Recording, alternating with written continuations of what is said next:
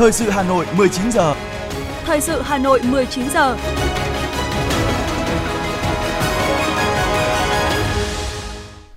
Quang Minh và Thúy Hằng xin được đồng hành cùng quý thính giả trong 30 phút của chương trình thời sự tối nay, thứ năm, ngày 16 tháng 2 năm 2023. Những nội dung chính sẽ được đề cập đến trong chương trình.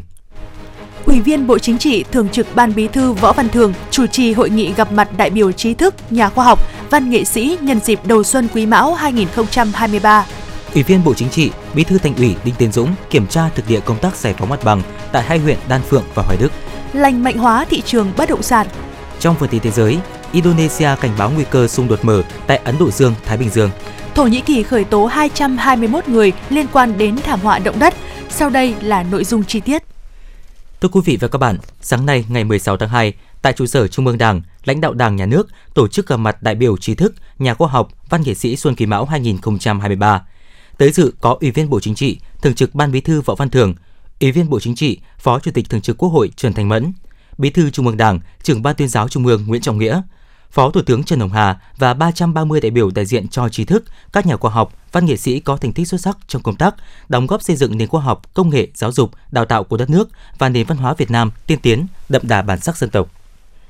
Với tinh thần trách nhiệm cao, các đại biểu là những trí thức, nhà khoa học, văn nghệ sĩ đã dành thời gian trao đổi, chia sẻ cởi mở về những kinh nghiệm, kết quả nổi bật và quyết tâm cống hiến, khát vọng của bản thân, của ngành, của giới mình, bày tỏ tình cảm, niềm vui, vinh dự và ấn tượng sâu sắc trước việc lãnh đạo Đảng, Nhà nước và các cơ quan đã tổ chức buổi gặp mặt đầu xuân năm mới, thể hiện sự quan tâm, chăm lo của Đảng, Nhà nước đối với các trí thức, nhà khoa học và văn nghệ sĩ. Nhiều ý kiến bày tỏ mong muốn Đảng, Nhà nước tiếp tục quan tâm, động viên, xây dựng, hoàn thiện cơ chế, chính sách, tạo điều kiện thuận lợi để đội ngũ trí thức, nhà khoa học, văn nghệ sĩ không ngừng lớn mạnh, đóng góp nhiều hơn nữa, đáp ứng yêu cầu phát triển đất nước trong tình hình mới. Chia sẻ tại buổi gặp mặt, Phó giáo sư tiến sĩ, nhạc sĩ Đỗ Hồng Quân, Chủ tịch Liên hiệp các hội văn học nghệ thuật Việt Nam và giáo sư, viện sĩ Nguyễn Quốc Sĩ, đại diện Kiều Bào Nga, Giám đốc Viện Công nghệ VinIT đề nghị. Có một cái chiến lược là phát hiện, bồi dưỡng, sau đó thì đào tạo một cách rất là bài bản thì chúng ta sẽ có được những tài năng và từ những tài năng nghệ thuật đó trong các lĩnh vực thì mới có được là những tác phẩm là có những tác phẩm về văn học, về ờ, về thơ ca, về nhạc họa. Để mà thực hiện thắng lợi cái sự nghiệp công nghiệp hóa, hiện đại hóa thì cái lực lượng trí thức là cái lực lượng chủ thể quan trọng nhất quyết định sự thành hay là bại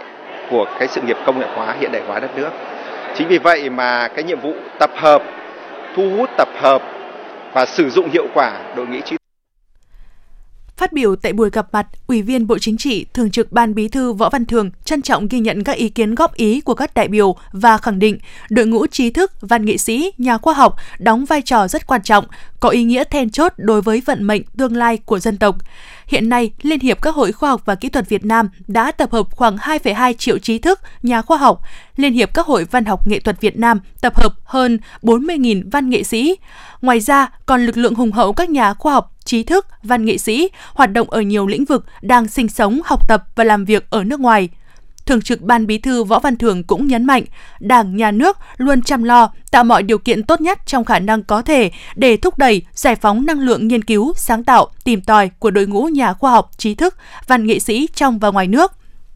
Điểm lại tình hình đất nước thời gian qua, đồng chí Võ Văn Thưởng nhấn mạnh, trong bối cảnh nhiều thuận lợi và thách thức đan xen, đất nước ta đã gặt hái nhiều thành công trên tất cả các lĩnh vực. Nhấn mạnh, năm 2023 là năm bản lề thực hiện nghị quyết đại hội 13, toàn Đảng, toàn dân, toàn quân cần tiếp tục đoàn kết một lòng, nỗ lực phấn đấu toàn diện để thực hiện các mục tiêu. Đề cao việc thu hút và trọng dụng nhân tài, đồng chí Võ Văn Thưởng nêu rõ, đội ngũ các văn nghệ sĩ, trí thức, nhà khoa học là nguyên khí quốc gia đã được Chủ tịch Hồ Chí Minh đã khẳng định. Thường trực Ban Bí thư Võ Văn Thưởng cũng đề nghị trí thức, nhà khoa học, văn nghệ sĩ tiếp tục tận tâm, tận hiến, giữ vững cốt cách, tinh thần như tùng như bách, không ngừng phát huy tài năng, trí tuệ, tăng cường đoàn kết, hợp tác, chú trọng đào tạo các thế hệ kế cận, sẵn sàng gánh vác trọng trách trong tương lai vì một đất nước Việt Nam phồn thịnh, hạnh phúc. Thưa quý vị và các bạn, sáng nay, Bộ Công an đã tổ chức lễ kỷ niệm 70 năm Ngày truyền thống lực lượng cảnh vệ Công an Nhân dân ngày 16 tháng 2 năm 1953, ngày 16 tháng 2 năm 2023 và đón nhận danh hiệu Anh hùng lực lượng vũ trang nhân dân lần thứ ba. Dự buổi lễ có quyền Chủ tịch nước Võ Thị Ánh Xuân, Ủy viên Bộ Chính trị, Đại tướng Tô Lâm, Bộ trưởng Bộ Công an.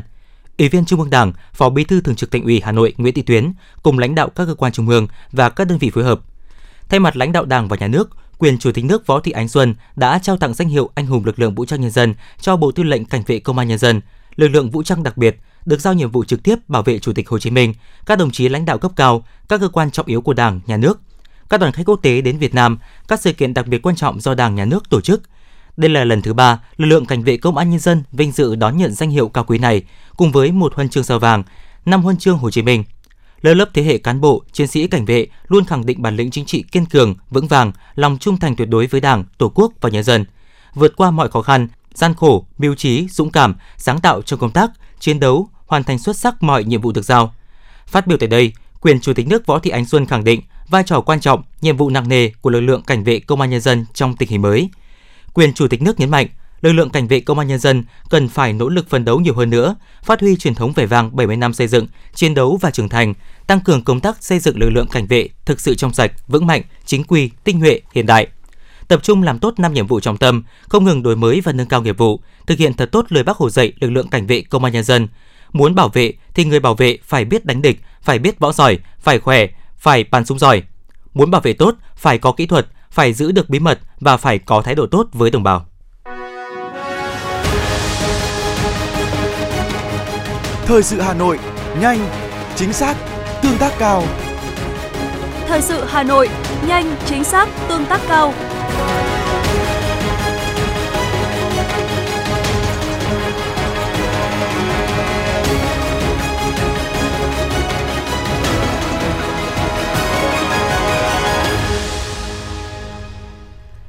Vị và các bạn, sáng nay, đồng chí Đinh Tiến Dũng, Ủy viên Bộ Chính trị, Bí thư Thành ủy, Trưởng đoàn đại biểu Quốc hội thành phố Hà Nội, trưởng ban chỉ đạo thực hiện dự án đầu tư xây dựng đường vành đai 4 vùng thủ đô Hà Nội đã đi kiểm tra thực địa công tác giải phóng mặt bằng, tiếp xúc, nghe ý kiến người dân tại hai huyện Đan Phượng, Hoài Đức.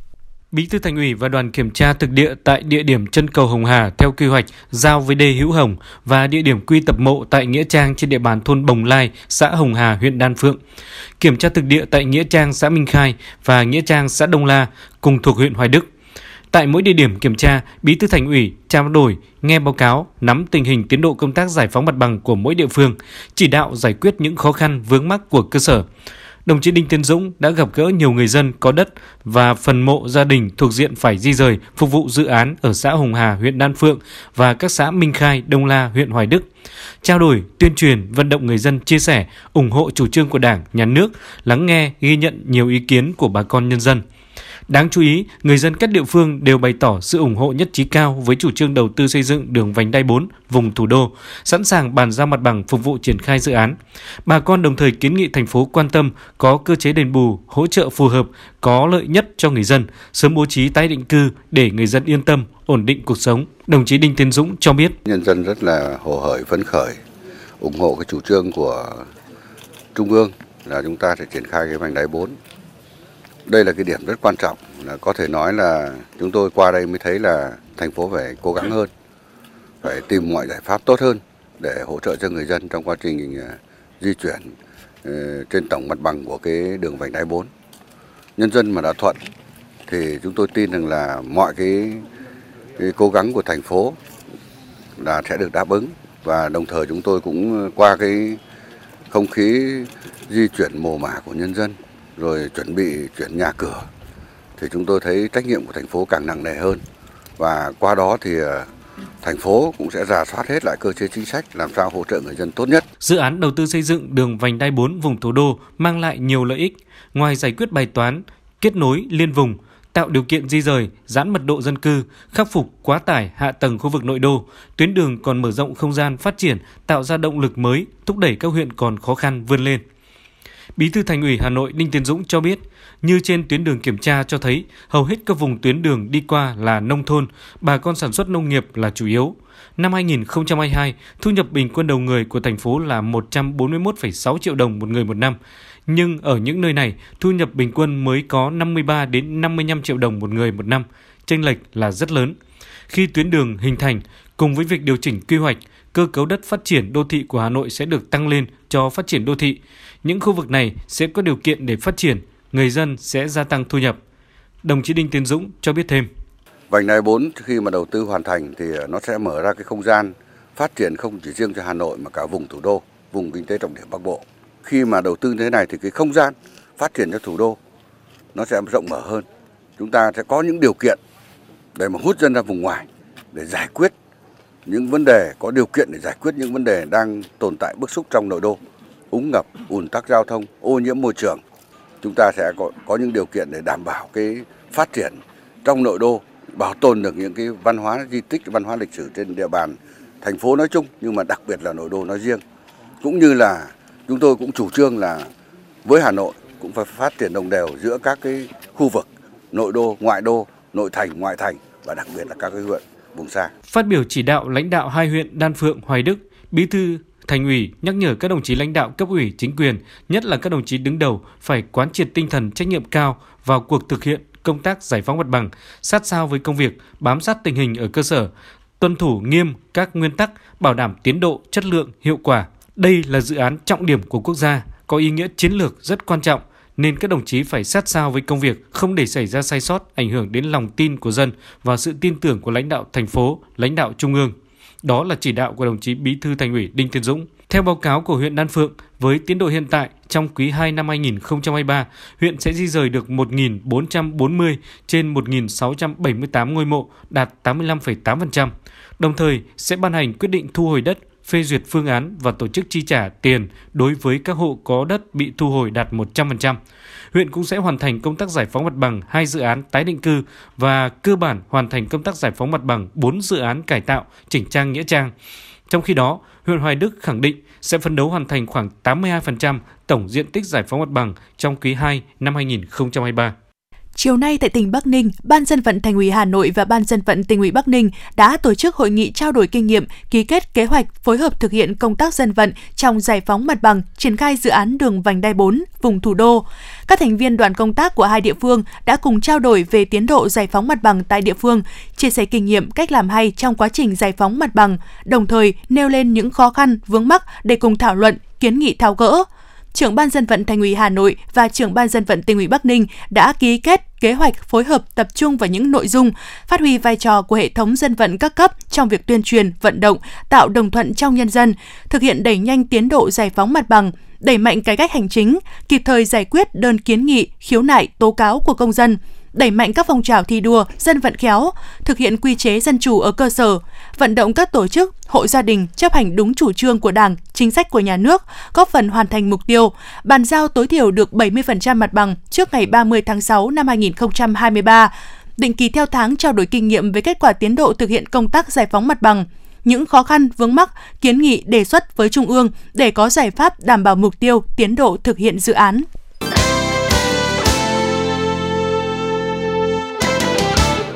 Thưa quý vị, sáng nay, Phó Chủ tịch Thường trực Ủy ban nhân dân thành phố Lê Hồng Sơn đã chủ trì buổi làm việc về công tác triển khai nhiệm vụ lĩnh vực lao động, người có công và xã hội năm 2023.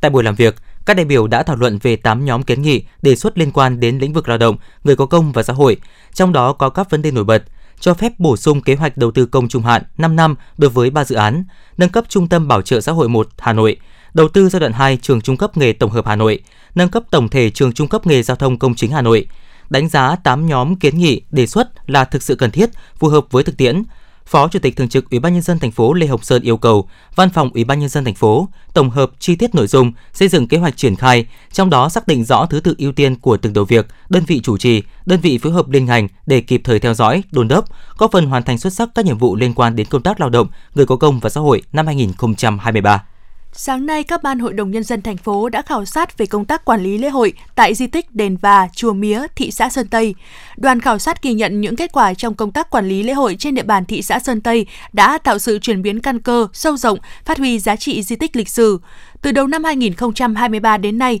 hơn 30 lễ hội trên địa bàn đã được tổ chức an toàn, đảm bảo yếu tố trang nghiêm, đúng nghi lễ truyền thống, tuân thủ quy chế. Công tác đảm bảo an ninh trật tự, an toàn cho nhân dân và du khách về tham dự lễ hội được chú trọng, không để xảy ra hiện tượng mê tín dị đoan, đổi tiền lẻ, trèo kéo khách thị xã Sơn Tây là trung tâm văn hóa lớn, có số lượng di tích đứng đầu thành phố với 400 di tích và 65 lễ hội truyền thống. Đoàn khảo sát của Ủy hội đồng nhân dân thành phố đề nghị thị xã khai thác tốt tiềm năng, coi đây là động lực phát triển kinh tế xã hội của địa phương, đồng thời quan tâm đầu tư để phát huy các giá trị di tích lịch sử, sắp xếp các dịch vụ, các điểm trông giữ phương tiện, đảm bảo hạ tầng phục vụ du khách tham quan.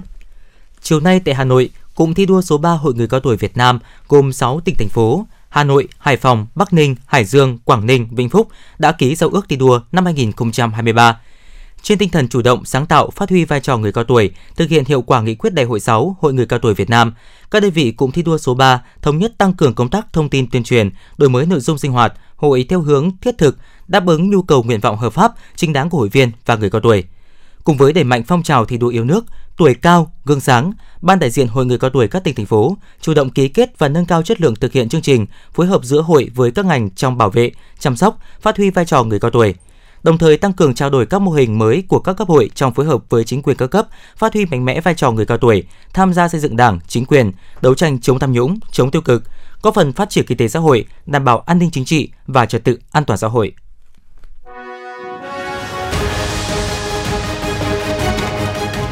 FM 90 cập nhật trên mọi cung đường. FM 90 cập nhật trên mọi cung đường.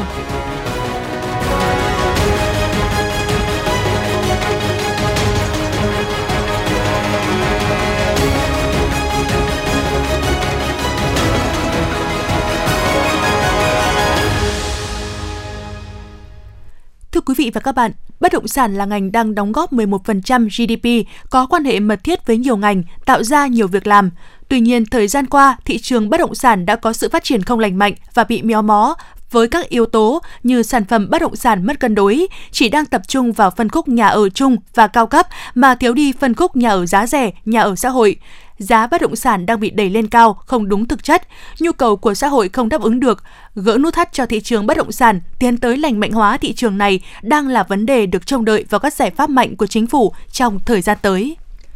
Theo tập đoàn tư vấn bất động sản Savin, ngày càng nhiều trường hợp người mua xin thanh lý hợp đồng, trả lại hàng vì chưa thu xếp được vốn vay ngân hàng theo tiến độ. Với những dự án tầm trung, hơn một nửa số khách hàng mua nhà sẽ vay ngân hàng từ 50 đến 80% tổng giá trị căn hộ. Vì vậy, nếu siết chặt tín dụng, người dân không vay đủ nhu cầu hoặc trường hợp lãi suất vay tăng thêm từ 3 đến 4% lên 15 đến 16% như hiện nay đều khiến người mua chùn chân. Ông Nguyễn Văn Đính, Chủ tịch Hội môi giới bất động sản Việt Nam đánh giá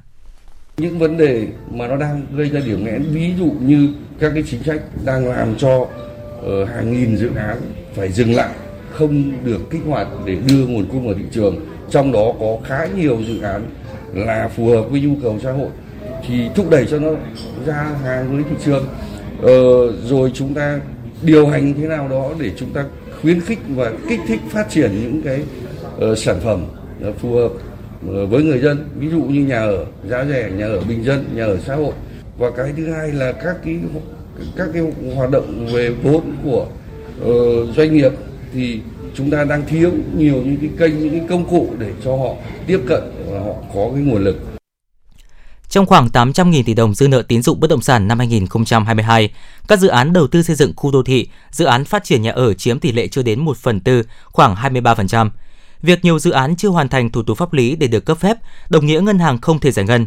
Cùng với đó là tập trung phát triển nhà ở phân khúc chung và cao cấp, khiến người dân có nhu cầu ở thực sự khó tiếp cận. Ngoài ra, hiện thị trường và tâm lý nhà đầu tư vẫn có những dư âm nhất định sau một số vụ việc tổ chức, cá nhân sai phạm bị xử lý liên quan đến hoạt động phát hành trái phiếu trong lĩnh vực bất động sản.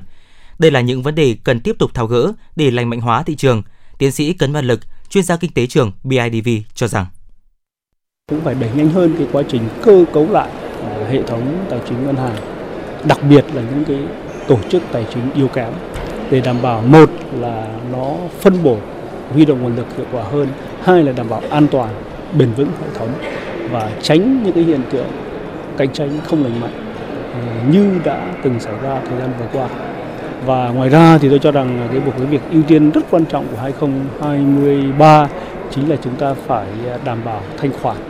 đảm bảo an toàn hệ thống, xử lý thật tốt nhu cầu về trái phiếu đáo hạn trong năm tới, nhất là những doanh nghiệp bất động sản.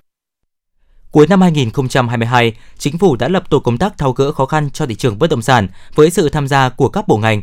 Nút thắt lớn nhất của thị trường chính là mất cân đối nguồn cung các phân khúc nhà, nhất là phân khúc nhà ở xã hội, nhà giá rẻ. Làm sao để thị trường phát triển minh bạch, cân đối đang là mục tiêu trọng tâm lúc này của các cơ quan quản lý. Nguyên Thứ trưởng Bộ Tài nguyên và Môi trường Đặng Hùng Võ cho rằng Hiện nay là thị trường thiếu cung cực kỳ lớn. Cung giảm 50% so với mặt bằng của 2020 2021. Thế thì bây giờ chúng ta cứ để như thế này tiếp thì chắc chắn là cung thiếu to. Thì tôi tôi cho rằng chúng ta phải giả soát lại để xem là cái dự án nào phê duyệt được hoặc là gần hoàn thành thì chúng ta vẫn tiếp tục cung tín dụng cho nó, cung uh, dòng tiền cho nó những dự án chung cư cao cấp ở những mặt phố lớn đang tới thời điểm bàn giao nhà với mức giá từ 75 triệu đồng đến 95 triệu đồng một mét vuông, nhưng hầu như không có giao dịch. Còn phân khúc nhà liền kề, biệt thự, bất động sản nghỉ dưỡng gần như không có người hỏi đến. Đại diện các sàn giao dịch bất động sản cho biết, hiện người mua nhà chỉ quan tâm phân khúc nhà giá rẻ từ 3 đến 5 tỷ đồng. Dư thừa nhà hàng sang, thiếu chung cư giá rẻ, nhà ở xã hội là điểm nghẽn lớn nhất lúc này. Ông Hoàng Hải, Cục trưởng Cục Quản lý Nhà và Thị trường Bất động sản, Bộ Xây dựng cho biết. Hiện nay thì Bộ Xây dựng cũng đã làm việc với 5 thành phố trực thuộc trung ương, lập danh mục các dự án, ra soát quỹ đất để hoàn thiện thủ tục pháp lý, để lựa chọn các chủ đầu tư để thực hiện các dự án nhà ở xã hội, nhà ở công nhân trong khu công nghiệp. Bên cạnh đó, kỳ họp thứ năm vào tháng 5 của Quốc hội thì, thì Bộ Xây dựng sẽ trình chính phủ để trình sang Quốc hội để về cái dự thảo luật luật nhà ở sửa đổi và luật kinh doanh bất động sản sửa đổi. Ngày mai sẽ diễn ra hội nghị toàn quốc thúc đẩy thị trường bất động sản phát triển lành mạnh, bền vững do Thủ tướng Chính phủ Phạm Minh Chính chủ trì người dân và các doanh nghiệp bất động sản rất kỳ vọng chính phủ sẽ có những giải pháp mạnh và hiệu quả, góp phần đảm bảo thị trường phát triển bền vững lâu dài, đóng góp vào sự phát triển của nền kinh tế, mang lại lợi ích cho xã hội. Sáng nay, Ủy ban Trung ương Mặt trận Tổ quốc Việt Nam quận Hai Bà Trưng tổ chức hội nghị lấy ý kiến góp ý cho dự thảo luật đất đai sửa đổi. Tại hội nghị, các đại biểu tập trung thảo luận một số vấn đề như quy hoạch, kế hoạch sử dụng đất, thu hồi đất và chính sách bồi thường, hỗ trợ tái định cư, phát triển quỹ đất, giao đất cho thuê đất, chuyển mục đích sử dụng đất, đăng ký đất đai, cấp giấy chứng nhận và các thủ tục hành chính, dữ liệu, thông tin đất đai, cơ chế chính sách tài chính, giá đất, chế độ quản lý sử dụng các loại đất, phân cấp, giám sát, kiểm soát quyền lực, hộ lực hộ gia đình sử dụng đất. Theo kế hoạch, các tổ chức thành viên và Ủy ban Mặt trận Tổ quốc các phường trong quận Hai Bà Trưng tổ chức hội nghị lấy ý kiến nhân dân, tổng hợp và báo cáo thường trực Ủy ban Mặt trận Tổ quốc Việt Nam quận trước ngày 10 tháng 2 năm 2023. Thưa quý vị, sẽ cho phép thanh toán trái phiếu bằng sản phẩm bất động sản, trái phiếu đã phát hành được kéo dài kỳ hạn thêm 2 năm. Đây là nội dung trong dự thảo nghị định sửa đổi, bổ sung một số điều nghị định số 65 vừa được Bộ Tài chính trình chính phủ. Theo đó, trường hợp doanh nghiệp không thể thanh toán gốc và lãi trái phiếu bằng tiền có thể đàm phán với nhà đầu tư để thanh toán bằng tài sản khác theo nguyên tắc tuân thủ quy định của pháp luật dân sự, pháp luật chuyên ngành, pháp luật có liên quan và phải được người sở hữu trái phiếu chấp thuận. Để hỗ trợ doanh nghiệp huy động vốn phục vụ hoạt động sản xuất kinh doanh và cơ cấu lại các khoản nợ, Bộ Tài chính trình chính phủ quy định cho phép các trái phiếu đã phát hành trước đây còn dư nợ được đàm phán để thay đổi kỳ hạn của trái phiếu, thời gian tối đa là 2 năm.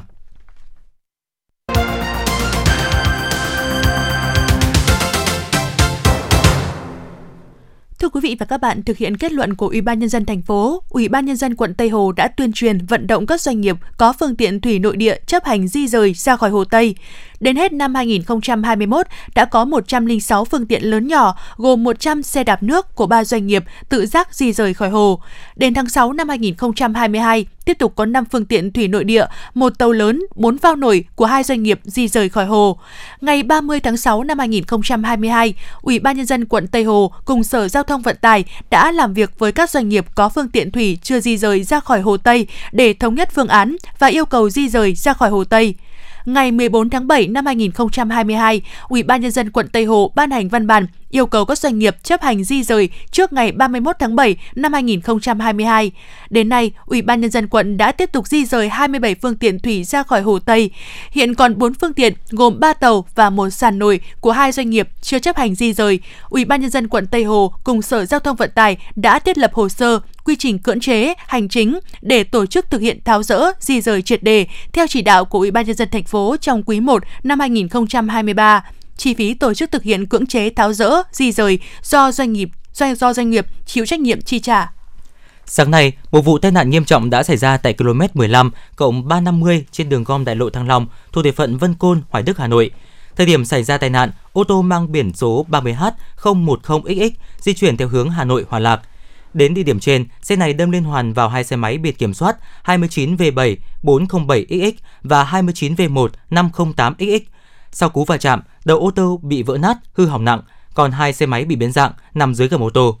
Vụ tai nạn làm một người tử vong tại chỗ. Theo chỉ huy đội cảnh sát giao thông số 11, phòng cảnh sát giao thông công an thành phố Hà Nội, bước đầu xác minh cho thấy chủ ô tô trú ở huyện Quốc Oai, Hà Nội. Tổ công tác của đội cảnh sát giao thông số 11 cùng các cơ quan nghiệp vụ khám nghiệm hiện trường, củng cố hồ sơ để làm rõ nguyên nhân vụ tai nạn.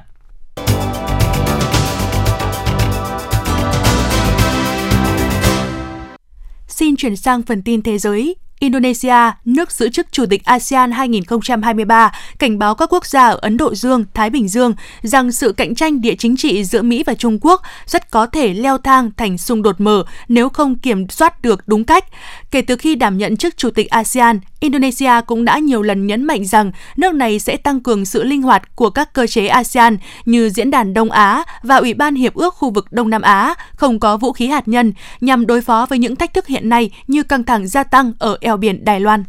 Tư lệnh lục quân Philippines, tướng Romeo Brenner cho biết tập trận Bali Catan năm 2023 dự kiến diễn ra trong quý 2 năm nay, từ tháng 4 đến tháng 6 năm 2023, với lực lượng đông đảo hơn so với con số 8.900 binh sĩ tham gia năm ngoái.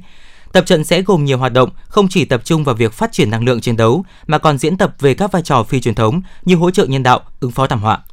Thứ trưởng Ngoại giao Mỹ Wendy Sherman cho biết Mỹ sẽ tiếp tục duy trì các kênh liên lạc với Trung Quốc bất kể căng thẳng trong quan hệ liên quan tới sự cố khinh khí cầu vừa qua. Phát biểu tại Viện Nghiên cứu Brookings Institute, bà Sherman cho biết Mỹ và Trung Quốc chưa bao giờ ngừng liên lạc và tìm cách hiểu lẫn nhau, mặc dù Ngoại trưởng Antony Blinken mới đây đã hoãn chuyến thăm tới Bắc Kinh.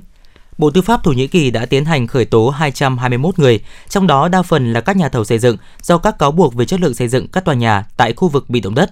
Hàng chục nghìn tòa nhà đã bị đổ sập tại Thổ Nhĩ Kỳ trong trận động đất ngày hôm mùng 6 tháng 2, trong đó có một số tòa nhà chỉ mới được xây dựng một năm. Ngân hàng Trung ương châu Âu ECB dự định sẽ tăng lãi suất thêm 0,5 điểm phần trăm tại cuộc họp sắp tới vào tháng 3 năm 2023, dù cho sức ép lạm phát giảm. Nếu ECB thông qua việc tăng lãi suất thêm 0,5 điểm phần trăm, thì đây sẽ là lần tăng thứ 6 kể từ tháng 7 năm 2022, với tổng mức tăng là 3,5 điểm phần trăm. Ngày hôm nay, Bộ Tài chính Nhật Bản thông báo trong tháng 1 năm 2023, cán cân thương mại của Nhật Bản bị thâm hụt nặng nề, chủ yếu do nhu cầu của nước láng giềng Trung Quốc suy yếu, tác động tiêu cực tới xuất khẩu hàng hóa của nước này. Cụ thể, trong kỳ báo cáo, kim ngạch xuất khẩu hàng hóa của Nhật Bản chỉ tăng 3,5% so với cùng kỳ năm ngoái, giảm mạnh so với mức tăng 11,5% của tháng trước đó, trong khi kim ngạch nhập khẩu hàng hóa lại tăng tới 17,8%, chỉ giảm nhẹ so với mức tăng 20,7% trong tháng trước đó. Ủy ban châu Âu EC đã đề xuất các biện pháp trừng phạt mới nhằm vào Nga với mục đích cắt nguồn cung hàng hóa giá trị khoảng 11 tỷ đô la Mỹ. EC cho biết khối này nhắm tới nhiều hàng hóa công nghiệp mà Moscow cần và những hàng hóa mà Nga không thể tìm được nguồn cung từ các nước thứ ba. Hai vụ xả súng tại bang California của Mỹ hồi cuối tháng 1 vừa qua đều do nghi phạm gốc Á lớn tuổi thực hiện nhằm vào những người Mỹ gốc Á khác. Điều này khiến cho cộng đồng người Mỹ gốc Á đổ xô đi mua súng để phòng thân, điều mà trước đây nhiều người chưa bao giờ nghĩ tới. Cuộc khảo sát của tổ chức các môn thể thao bắn súng quốc gia Mỹ cho thấy gần 30% các nhà bán lẻ súng cho biết họ có nhiều khách hàng người Mỹ gốc Á hơn kể từ năm 2021 so với các năm trước đó.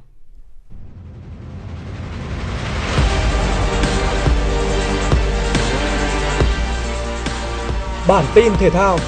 Bản tin thể thao